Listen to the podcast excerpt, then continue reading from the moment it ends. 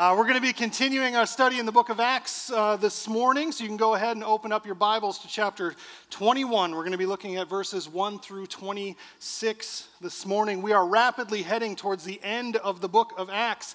We only have eight chapters remaining. Uh, in a big Hollywood movie, we would be in the moment where the hero has to make the difficult decision to face the antagonist, even though he most certainly knows that it spells his doom. My favorite movie of all time is The Empire Strikes Back. Yes, I am not too ashamed to admit it. And there's a moment near the end of that film, and I call it a film intentionally because it's more than just a movie to me, uh, in which our hero, Luke Skywalker, has a vision through the Force. He sees his friends, Han Solo and Princess Leia, in Cloud City. And he knows that they're in the evil clutches of the Dark Lord of the Sith, Darth Vader. And Luke decides that he must go to them and he confront Vader there in order to save those that he loves. Now, this is a difficult decision, as you can imagine. And it's made harder by the fact that Luke's most trusted advisors, Obi Wan Kenobi and Yoda, both plead with him not to go. They know what await, awaits Luke there in this confrontation, and it's nothing but fear and pain and suffering and most likely death. You see, Yoda and Obi Wan have their own force inspired vision for, about Luke, and it's one in which he continues his work and eventually becomes a bigger impact in the universe for the ultimate battle against the evil empire. But despite their pleas, Luke is resolute and he climbs into his X Wing fighter with his astromech R2D2 by his side because he will not be dissuaded from his plans. Now, the question that we could ask, the question that I've been asking for 30 plus years, is who was right? Were Obi Wan and Yoda right? Well, I would argue that they were. They saw the future for Luke that included difficult and maybe fatal things, and those things came to pass. I mean, by the end of the movie, he gets his hand cut off. He finds out that the worst person in the universe is his dad, and he falls into a bottomless pit.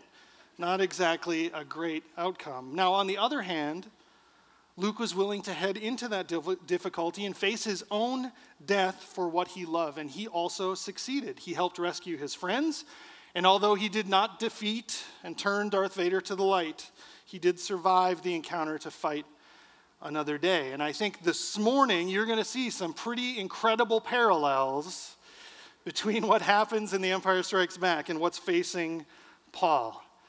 And really, it just gave me an excuse to talk about Star Wars this morning, which is always a bonus for me. So there we go. Back in chapter 19, just a couple weeks ago, uh, there was a moment that Paul, to quote him, resolved in the Spirit to pass through Macedonia and Achaia and go to Jerusalem. Paul had made the trip back to Jerusalem a number of times since his conversion. Uh, depending on how you count what he mentions in the scriptures, it's probably his fifth time that he's returned to visit the Jewish church that's there. Most notably in chapter 15, he was there for the Jerusalem Council, in which he and the majority of Jesus' disciples gathered together to hash out what would be required of Gentile believers to join the church. And this issue, the issue of how Gentile converts should become part of the church would be a major theme of Paul's work. In fact, it's a major thorn in his side throughout all of his ministry. And here in this moment, it's poised to explode. Let's turn to the scriptures and read and see what we can find there. But before we do, let's pray that the Holy Spirit would help apply this to our lives. God, we come before you this morning as your people, your church. God, we hold the scripture in our laps not just to learn, but to be changed. God, but it would be presumptuous of us to think that we can do it on our own or that my words could do anything apart from you and your Holy Spirit's work in our lives. God, we pray that you would apply these words to us, that we would be changed, that would be, we would be more faithful, and that we would look more like Jesus today. We pray this in Jesus' name. Amen. We open the chapter and we see Paul leaving uh, out from Ephesus by ship. Now, Ephesus is on the western tip of what would be modern day Turkey on the Aegean Sea. Last week, we read Paul's final words of encouragement to the church that he had planted there in Ephesus, and we leave the people of the church there on the beach. They're praying, they're weeping, and they're embracing each other, and they stand there on the sand, waving to Paul as he sails away. Paul's on a merchant ship that is sailing around the southern part of Turkey and ends up in Patara. There he disembarks and seeks out another ship that will t- carry him further along the Mediterranean uh, towards Syria. And he finds one, and they sail and end up in the city of Tyre.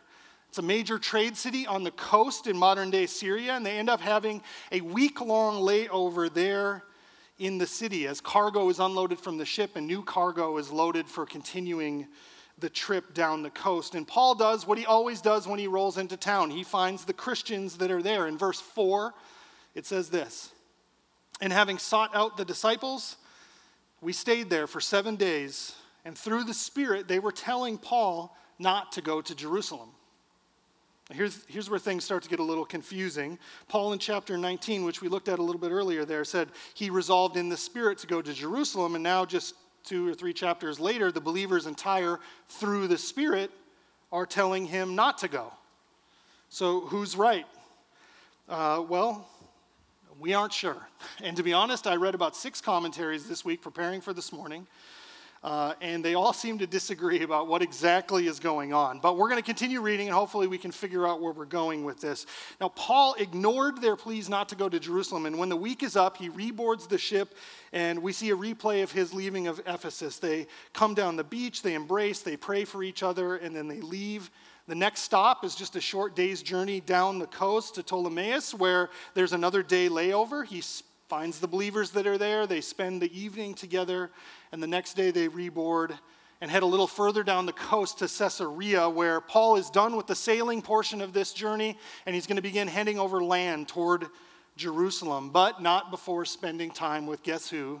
The church in Caesarea.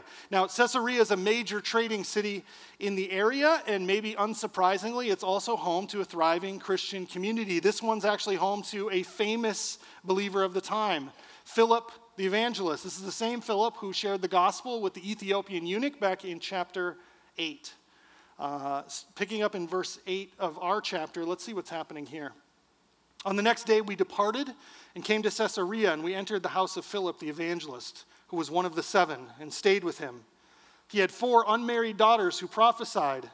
And while we were staying for many days, a prophet named Agabus came down from Judea and coming to us, he took Paul's belt and he bound his own feet and hands and said, Thus says the Holy Spirit, this is how the Jews at Jerusalem will bind the man who owns this belt and deliver him to the hands of the Gentiles. Here we have another call from the Spirit about what is going to happen to Paul if he continues down this path to Jerusalem. This time, a special guest is brought in and he delivers his message with a little flourish and panache as he ties up Paul with a belt and he says, This is what's going to happen to you. Now, immediately, Luke, who's recording this account and was Paul's traveling companion, along with the other people that are there in the room who witnessed this, begin to beg him not to continue in this trip to Jerusalem. Why all the drama about Paul going to Jerusalem? He's been there many times before, but this time is just surrounded with this sense of heavy dread and fear about what's going to happen if he heads into town. And it's not just the prophets that are concerned because as they're asking him to stop, Paul seems to know what he's walking into because he responds to them quickly. And here's what he says What are you doing, weeping and breaking my heart? For I am not re- for I am ready not only to be imprisoned, but even to die in Jerusalem for the name of the Lord Jesus. His response to them seems to diffuse the argument in the conversation because they quickly see how confident, how resolute, how insistent Paul is. And in verse 14, you can feel their resignation as they say, And since he was not persuaded, we ceased and said, Let the will of the Lord be done. It's been about five years since Paul has visited Jerusalem, and a lot can happen in five years, and a lot has happened in the last five years in this volatile ancient city. Judea the region that was home to both Jerusalem and Caesarea was a Roman province, and political upheaval in this area was always bubbling up under the surface. We saw it during Jesus' time, a couple decades earlier from this. There's a constant back and forth in which there's a Jewish rebellion coming up, and then it's stomped out by the Roman leadership of the region. These moments of insurrection and rebellion have become more and more heated and more of a constant problem over these last five years. Political tensions are at an all time high. People are in, on the streets. They are talking about their political disagreements and about the best way forward for their nation. Tensions are high. I'm sure you don't know anything about that, right? what we see in their warning is that there is a heavy and deep pride in Jewish nationalism that's risen in their population over this past half decade. And everyone seems to understand what is at stake in Jerusalem. Paul doesn't deny that there's an inherent danger there. Instead, he simply says, I'm willing to endure it. Why? What, what would motivate Paul who's right and wrong in this situation. Commentaries seem to come at it from two directions, and maybe that seems obvious, but here they are. Number one, one side sees Paul as heroic and moved by the Spirit to head to Jerusalem, and the warnings that he receives are from people who love him, and they wrongly interpret the difficult prophecies that they see about suffering and hardship as something that they should encourage Paul to avoid. They want him to be safe. They value him and his leadership in the church. They want to see his important gospel work continue in the world, and they think that if he goes to Jerusalem, these prophecies are saying that will stop. Now, there's another set of commentaries that take the opposite approach, and what they would say is that Paul is stubborn and pig headed, and that they view this move to Jerusalem as a grand mistake on Paul's part, and that he's willingly ignoring the consistent and repeated warnings of the Spirit through the Christian community every step along the way. Ray Stedman, who gets quoted many times around here, in fact, uh, has titled his sermon on this section of Scripture, Paul's Mistake. So, which one is it? Well, I'm not sure that we can know with 100% confidence either way, but they gave me the pulpit, so I'm going to tell you what I think. uh, I'm pretty comfortable committing to the idea that Paul's doing the right thing in heading to Jerusalem. And because it seems to me that it's very much in line with Paul's vision for his mission in the world, a special role that was given and assigned to him by Jesus directly. Last week in Acts 20, we heard from Paul as he gave us his vision of what he intends. Here's what he said And now, behold, I'm going to Jerusalem, constrained by the Spirit, not knowing what will happen to me there, except that the Holy Spirit testifies me in every city that imprisonment and afflictions await me. But I don't account my life of any value, nor as precious to myself, if only I may finish my course and the ministry that I received from the Lord Jesus to testify to the gospel of the grace of God. Uh, I have to admit, um, I have done a lot of wrestling and struggling with this section of scripture over the past two weeks as I've been preparing. Um, they get, you know, I get one or two shots a year to preach, and so I really want to do a good job, you know. My, my heart as a pastor wants desperately to give you good biblical advice in this one moment to, about how we can determine God's will for our lives. And my fear is that we're going to look at this story and then use it as a proof text about how to make decisions for life. And I think that would be a significant mistake for us unless we take some time to look at some of the circumstances that are motivating this situation. What we have in the story here is Paul, who is moved and convicted about what he has decided to do. At every step along the way, he is resolute about his decisions. And yet, at the same time, at every stop, the believers in that place foresee what is waiting for Paul if he goes forward, and they warn him to stop. How are we supposed to feel about this as it relates to our decision making and our desire to move with the Spirit of God in our lives. Now, first of all, I just want to get this out of the way before we continue, all right? You ain't Paul, okay? And I include you, me in the you. Uh, that's not to say that Paul isn't just a man or that he's somehow infallible, but he was specifically hand chosen by a personal vision of the risen Jesus for a mission of which was one of a kind. That kind of puts you in a special category, like right off the bat, right? Hey, Jesus personally visited me, he struck me blind, and he commissioned me as an apostle. If you can legitimately say that, then we're going to treat you differently, okay? But I do think there are some things that we can learn here about following the Spirit's guidance in our life. And the first one might be obvious it's hard. The Spirit of God indwells His people, and the Spirit is always working in the world, but tapping into that wisdom, tapping into that knowledge with clarity is often difficult and it's often an obtuse thing. Paul had one vision and conviction. The believers that he ran into had another, and it was directly opposed to the one that Paul had.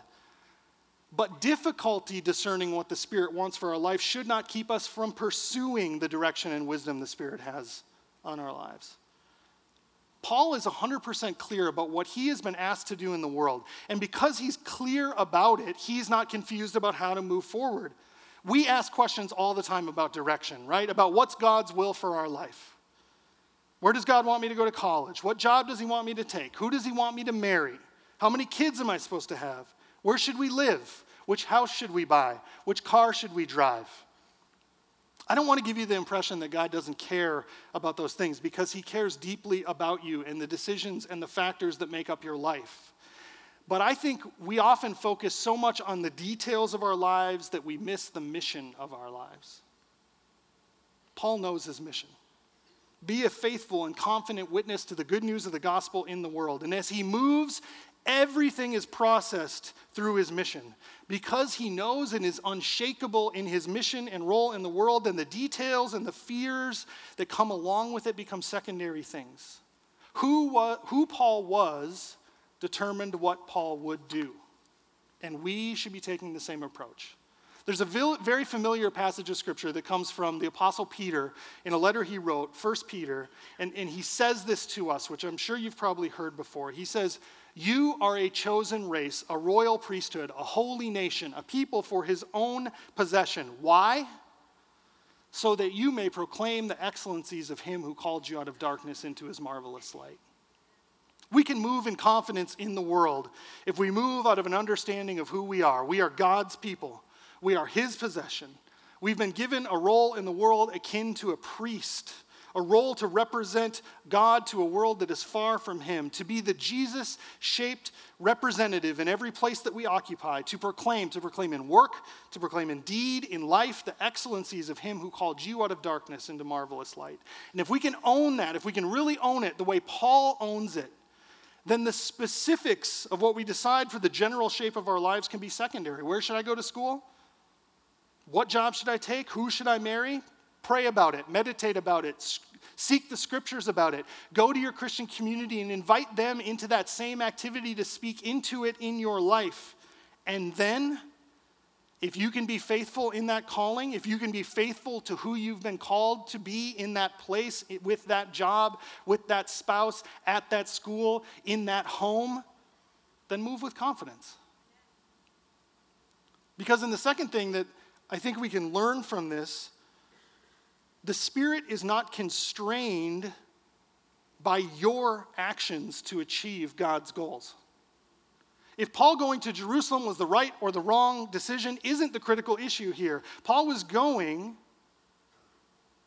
because he was acting in line with who he was, with who he had been called to be. And as we see in the rest of the book of Acts, the Spirit used his life and his commitment to spreading the gospel to achieve God's goals in the world. And if we need evidence that it's true, how about the fact that we're all sitting in a room 2,000 years later debating the minutiae of what Paul did or didn't do in this moment and singing songs about King Jesus? I'd say it worked out just fine. A warning to us before we move on, though. Your feelings are not what determine if you should do something or not. The last thing the modern American church of which we are a part needs is to be greater encouraged to seek your own heart and your own individualism. Do what feels right. Stand up for yourself. Do what you want to do. Make yourself happy. You deserve this. These are the slogans of the foolish wisdom of our age. These are things that the world tell, tell us that have a semblance of wisdom, but are actually words of destruction. If your heart is guiding you towards selfishness, pride, being self serving, inwardness, sin, then your heart needs to be rebuked, and the Christian community around you should be encouraged to help you in that. Because the words of God's wisdom sound very different. They sound like the last shall be first love your neighbor as yourself, lay down your life for others, love your enemies, be peacemakers. It's a very different message, and your heart will push against it. So, if we move forward here with the idea that we're going to commit that Paul was doing the right thing in moving to Jerusalem, then we can see what motivates him. First of all, his mission, but I think there are other two, two other things that clearly motivate him. Number one is Paul's love for his own people. Next week, Brian, who's one of my best friends in the world, uh, is going to be teaching you. He's not sitting over here, I just pointed in that direction. Just kidding. Uh, He's going to be teaching you about Paul's speech that he ends up giving in Jerusalem, and you're going to hear that it's a, an extremely Jewish speech. I don't want to steal his thunder, but because there are other places in the scripture I can go to to talk about Paul's Jewish bona fides, including uh, a letter that he wrote to the church in Galatia, Galatians chapter 1. This is what Paul says about himself. He says, For you have heard of my former life in Judaism, how I persecuted the church of God violently and tried to destroy it. And I was advancing in Judaism beyond many of my own age among my people. So extremely zealous was I for the traditions of my fathers. Paul was born the son of a Pharisee. He was raised in a family that loved God and was passionate about their heritage and their place in the world. And he himself trained under one of the most respected rabbi of the day, and he became a Pharisee himself. He was, as he says in that section, extremely zealous for his people and their way of life. And when Paul is converted, when Jesus calls him to faith, he does not break his love for his people. He still deeply cares for them. And now, and probably, he loves them even more because of his heart that desires to see them understand the truth. How do we know he loves them even more? Because he's doing literally what Jesus commands in John 15. Greater love has no one than this that someone lay down his life for his friends. Paul is walking into what is surely a difficult and violent situation because of his love. He understands fully that he's facing rejection, beatings, and a good possibility of death. He's faced it nearly everywhere that he's went, and now he's going from the frying pan directly into the fire, and he does it willingly. Why? Because he loves his people, and he's desperate to win them for the cause of Christ. He's desperate for them to see the love of God as demonstrated on the cross. He's desperate for them to understand grace and to see the hope found in the resurrection. I am deeply convicted by Paul's love for them and causes me to ask myself the question is there anyone that I love that much outside of my immediate family? Is there anyone I so desperately desire to see and understand the freedom and the hope of the gospel that I would be willing to lay down my life to reach them? Heck, is there anybody I'd willing to be uncomfortable in order to reach them? And Paul was doing this for his countrymen who hated his guts. And not generally speaking, we hate Paul by name. I think about what happened in Charlottesville this last week. I think about those angry, hate filled, racist faces marching and chanting under the light of torches. I'm upset ab- about that. It, it made me angry. I condemn them and their beliefs. I'm willing to say to anyone who will listen that they're wrong and that their views are not only un American, but they're unbiblical and they're deeply unchristian to the core. But do I love them? Would I be willing to put myself in harm's way to stand before them because I desperately care for their lives? That is a harder question. Paul did, and Jesus does. Do I? Secondly, Paul loved the church. Paul was going back to Jerusalem not just to reach his Jewish family, but because his Christian brothers and sisters already were there. The church in Jerusalem was overseen by Peter and James and was flourishing there in Jerusalem. They had faced hardship, they'd been through a famine, and they were now suffering from extreme poverty. Not only that, but Paul was fighting a rift that existed in the church from the very beginning, a rift between Jewish believers and Gentile believers. It was a rift that was wide and only getting wider, especially as the church was taking on greater and greater influence and impact in the ancient Near East under Paul's leadership. He loved them, and so he went to them because Paul saw that rift in the church and he hated it and he wanted it healed. He brought with the, him a large financial gift that he had collected from the church in Asia, the second of its type, in order to physically and concretely demonstrate the love that those Gentile churches had for their Hebrew brothers and sisters in Jerusalem. They were willing to give of themselves, to sacrifice of their own good, and Paul was willing to go in the way of physical harm in order to bring unity to God's church. What are you willing to do to preserve unity in God's church? What am I willing to do to preserve unity? Are we willing to speak well of our brothers and sisters when there's a misunderstanding or a disagreement? Are we willing to give each other the benefit of the doubt when trouble bubbles up? Are we willing to believe the best of each other? Are we willing to lay down our preferences in order to hold the church together, in order to love each other more fully? I hope we are, because if we take Jesus seriously, he says that it's the way that the world truly knows that we are his disciples, by the way that we love each other. When Paul arrives in Jerusalem, he does the same thing that he always does.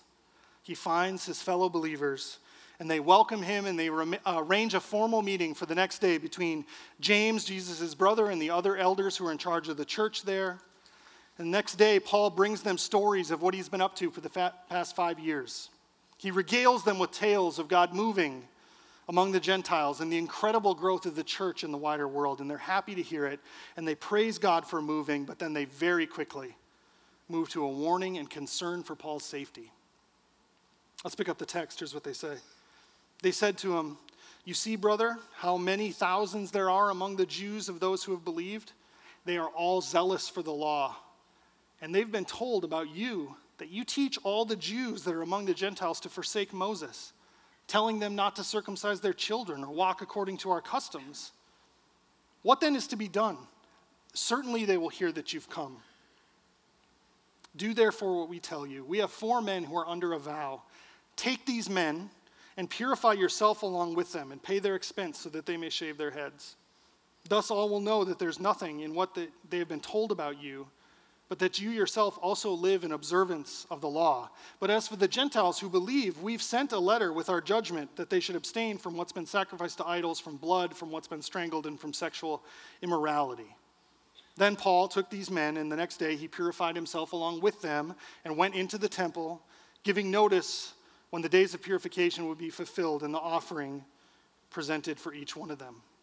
They tell Paul the church has taken deep root in Jerusalem. Thousands have come to faith in Jesus, but there is a strain of deep Jewish nationalism that runs through their Christianity, and their enemy number one is Paul. The Jew who has committed himself to spreading the gospel out in the Gentile world, they begin to tell stories back home about Paul, what Paul's doing out there. Rumors and gossip begin to swirl that Paul was telling even the Jews in Gentile country that they needed to abandon their cultural heritage. And there was a growing anger and mistrust of Paul based strictly on rumor. And James and the other elders knew well that there was trouble waiting for Paul. So they have a plan to calm and reassure the crowd. They say, Paul, if you would simply engage in Hebrew customs and practices, you can physically demonstrate that you're not rejecting your people or your heritage or our culture.